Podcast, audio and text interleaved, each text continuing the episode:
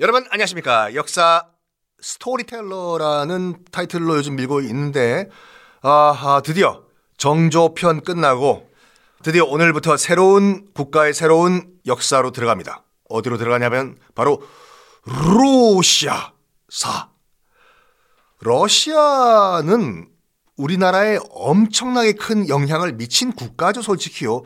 미소 냉전 때부터 시작해가지고 일단은 뭐 6.25 동란의 직접적인 뭐랄까 당사자였지 않습니까? 참전을 안 했어도 북한 정권을 탄생시킨 구소련 그리고 또 구한말 고종 임금께서 러시아 대사관으로 피하는 일까지 있었던 아관 파천 등등등 러일 전쟁 아유 러일 전쟁 직후에 임자 없는 땅이라고 억지로 우기면 정말 곤란해 정광태 씨의 독도는 우리 땅 노래죠. 자 러시아사가 뭐 우리나라 근현대사에 엄청나게 큰 영향을 미치는데 러시아사를 의외로 잘 이렇게 포괄적으로 모르시는 분들이 계셔가지고 러시아사를 준비를 했습니다. 러시아. 엄청나게 긴 역사죠. 근데 안타깝게도 뭐냐면 참 우리나라가 이건 인정을 해줘야 되는 게 뭐냐면 이렇게 세세한 역사 기록이 있는 나라가 지구상에 얼마 없어요. 조선 왕조실록 봐봐요. 플러스 그 당시에 그 조선 왕조의 비서실장, 대통령 비서실장인 도승지가 있었던 비서실의 기록이었던 승정원 일기라고 있거든요. 그거 보면 몇 월 며칠 몇 시에 왕이 어떤 기침을 했다. 이것까지 다 기록돼 있다니까요. 조선 왕조 472년 500년 동안 이런 나라 없어요. 러시아 같은 경우에도 역사 기록이 별로 없어요. 심지어 우리나라의 조선 중반까지 조선 중기까지만 하더라도 기록이 별로 없어가지고 추측을 하는 역사거든요. 그래가지고 여러분 러시아 역사 책을 시중에서 사서 사서 보시면은 앞부분은 되게 지루할 거예요. 왜냐하면 쓰는 사람에 따라 가지고 이럴 것이다 카더라 뭐 아마도 이렇게 해서 대충 퉁쳐서 넘어가는 부분이 우리로 치면 한 조선 초기까진 다 그래요. 기록이 없어요. 자, 그래서 제가 중점적으로 러시아사에서 여러분과 함께 할 부분은 어디냐면은 로마노프 왕조라고 해서 러시아의 마지막 왕조거든요. 로마노프가 왕성이에요, 성. 조선은 전주 이시지 않습니까? 로마노프 왕조는 성이 로마노프예요. 미하일 로마노프 머시기 머시기 머시기. 그래서 로마노프인데 자, 로마노프 왕조 한 300년 지속됐죠. 그리고 로마노프 왕조가 무너지면서 소비에트 연방, 우리가 알고 있는 소련이 탄생했는데 그 기간 여러분과 함께를 해보겠습니다. 어떻게 제정 러시아가 무너지고 제정 러시아라는 것은 재정 상태가 좋은 러시아가 아니라 황제가 다스리는 정치 시스템을 제정이라고 하죠. 제정 러시아. 황제가 다스리는 러시아, 즉 로마노프 왕조가 어떻게 와르르 무너지고 지금부터는 노동자의 세상이다. 나 레닌을 따르라, 스탈린을 따르라 라는 소련이 등장을 했는지 여러분께 말씀드리겠습니다. 맨 처음 타임머신을 타고 어디 가냐면 뚱 uh, Bonjour. My name is, is uh, Napoleon. 나폴레옹 그 키 작은 아저씨 네잎 클로바까지 와야 되는데 나폴레옹이 왜 등장하냐?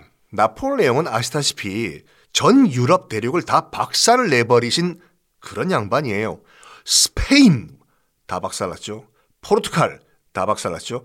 그래가지고 제가 그 남미 편에서 말씀드린 것 같이 나폴레옹이 스페인과 포르투갈을 완전 박살내 버렸기 때문에 그 당시에 남미에 있었던 그 스페인 식민지들 일제히 독립을 했잖아요. 우와! 우리 본국 스페인이 사라졌어! 독립할까? 이런 식으로. 다 말을 잘 들었어요. 유럽 전 대륙에 있던 국가들. 나폴레옹이라고 하면 은메기주거인데 한 국가가 말을 안 듣네. 어? 프리미어 리그, 영국. 영국과 프랑스는 화해를 못 하는 것 같아요. 그러니까 약간 뭐라고 할까 이 우리나라와 일본 관계라고나 할까? 아, 물론 친할 때도 있지만 평생 라이벌이에요. 영국과 프랑스는. 근데 프랑스의 나, 나폴레옹이 아무리 대륙을 통일했다고 하더라도 영국이 말 들을까요? 아예 안 들어요, 안 들어. 그래서 나폴레옹한테 자꾸 덤벼요. 그러다 보니까 나폴레옹이 뭐 하냐면 야, 저 영국 한번 have some yacht 드세요 하면서 뭘 하냐? 1806년도에 대륙 봉쇄령을 내려버려요. 나폴레옹이.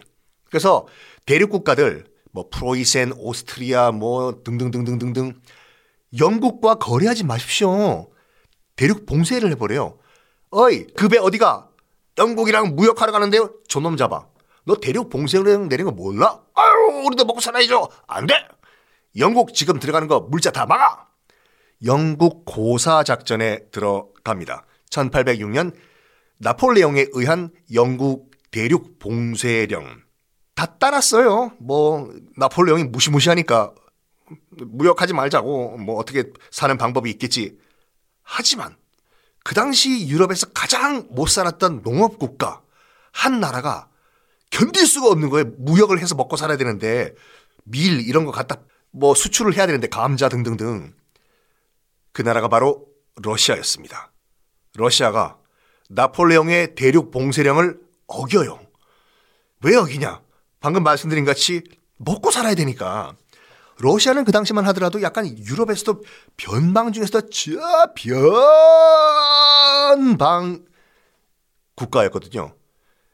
당시 이제 뭐갓 연구에 시작한 그 산업혁명, 산업혁명 같은 경우에도 다 유럽 대륙으로 어느 정도 영향을 미친 상태였는데도 불구하고 러시아까지는 안 갔어요. 산업혁명이. 그래서 아직까지 농사 위주로 벌어먹고 살고 있던 나라였는데 봉쇄를 해버리니까 가장 큰 시장 중에 하나였던 영국이 이거 우리 어떻게 먹고 살란 말이야? 아무리 나폴레옹이 무서워도 말이야. 일단은 좀 팔다가 우리 죽어야 되겠다. 그래가지고 대륙 봉쇄령을 뚫고 영국에 수출을 하기 시작했네. 농작물을요. 나폴레옹이 그걸 보고 어유 불쌍한 우리 러시아 북극곰들 배고팠디. 어, 그래 너희들은 그냥 무역해 팔어. 응? 위위 이랬을까요? 아니요. 저 뭐야? 저 북극곰들 가만 안 놔두겠어. 해서 뻔때를 보여주겠다. 침공을 해요. 러시아 정도는 한 주먹거리도 안 된다고 나폴레옹이 생각을 했어요. 야, 저 가서 좀 박살내자. 내가 이번에 친히 가가지고 나폴레옹이 내가 어 모스크바를 그냥 쑥대밭으로 만들어 버릴 거야. 해서 러시아 침공을 감행을 합니다. 1812년 그 이름도 유명한 나폴레옹의 러시아 원정인데 나폴레옹 러시아 원정도 뭐 아, 들어보신 분 계실 거예요. 거기서 뭐 다 박살나가지고 추위 때문에 다 얼어 죽어서 돌아왔다. 맞긴 맞는데 조금만 자세히 말씀드리면은 1812년 나폴레옹이 프랑스군을 이끌고 러시아로 침공을 해요. 근데 프랑스 군만 데려간 것이 아니라 뭐 오스트리아군 뭐 다 국적군을 데려간 거야. 자기네 군대만 해도 좀 모자라니까 한 60만 명을 데려갔어요. 약간 섞인 다국적군이에요, 여러분. 프랑스군, 오스트리아군, 뭐 프로이센 등등등등등등등 가요. 가는 길에도 이제 고난의 행군이었어요. 갑자기 폭우가 와가지고 막 익사를 하고 물에 빠져 죽고 다 진흙탕 아닙니까? 묵적 묵적 묵적 묵적 묵적 해가지고 모스크바까지 들어가요. 모스크바 들어가가지고 그 당시 이제 알렉산드르 1세가 러시아의 황제였는데 페테르부르크라는 도시가 있어요. 자, 여러분 지도 한번 펼쳐보세요. 이것도 지리를 좀 아셔야 되기 때문에 러시아 서쪽 끝 한번 봅시다. 러시아 대륙. 보면 지금 모스크바 보이죠? 모스크바 보인 다음에 모스크바 북쪽 보면은 지금 상트페테르부르크라는 도시가 있을 거예요. 보이죠? 바닷가에. 그 상트페테르부르크라는 도시가 페테르부르크라고 불렸다가 나중에 소련 정권에서는 레닌그라드로 불렸다가 지금은 다시 상트페테르부르크가 된 이름도 참 많이 바뀌어 도시가 똑같은 도시가 하여간 고도시가 있어요. 그 도시도 한때 러시아의 수도였어요. 자, 나폴레옹 군들이 이제 몰려 들어와요. 비가 오고 뭐 빠져 죽고 해도 60만 대군이 지금 가자 모스크바로 침공을 해오니까 일단 러시아 황제 알렉산드르 1세는 피신하자. 그래서 페테르부르크로 들어가가지고 결사항전을 선포합니다. 죽으면 죽었지 그냥 항복 안 한다. 들어가요. 그래서 모스크바에 그냥 들어와요. 나폴레옹이. 어이구 생각보다 이거 water 물이네. 해가지고 들어온 다음에 뭘 하냐면 약탈 금지를 해요. 자기 그 프랑스 군들에게. 우리는 알렉산드르 대왕 같은 정복자다.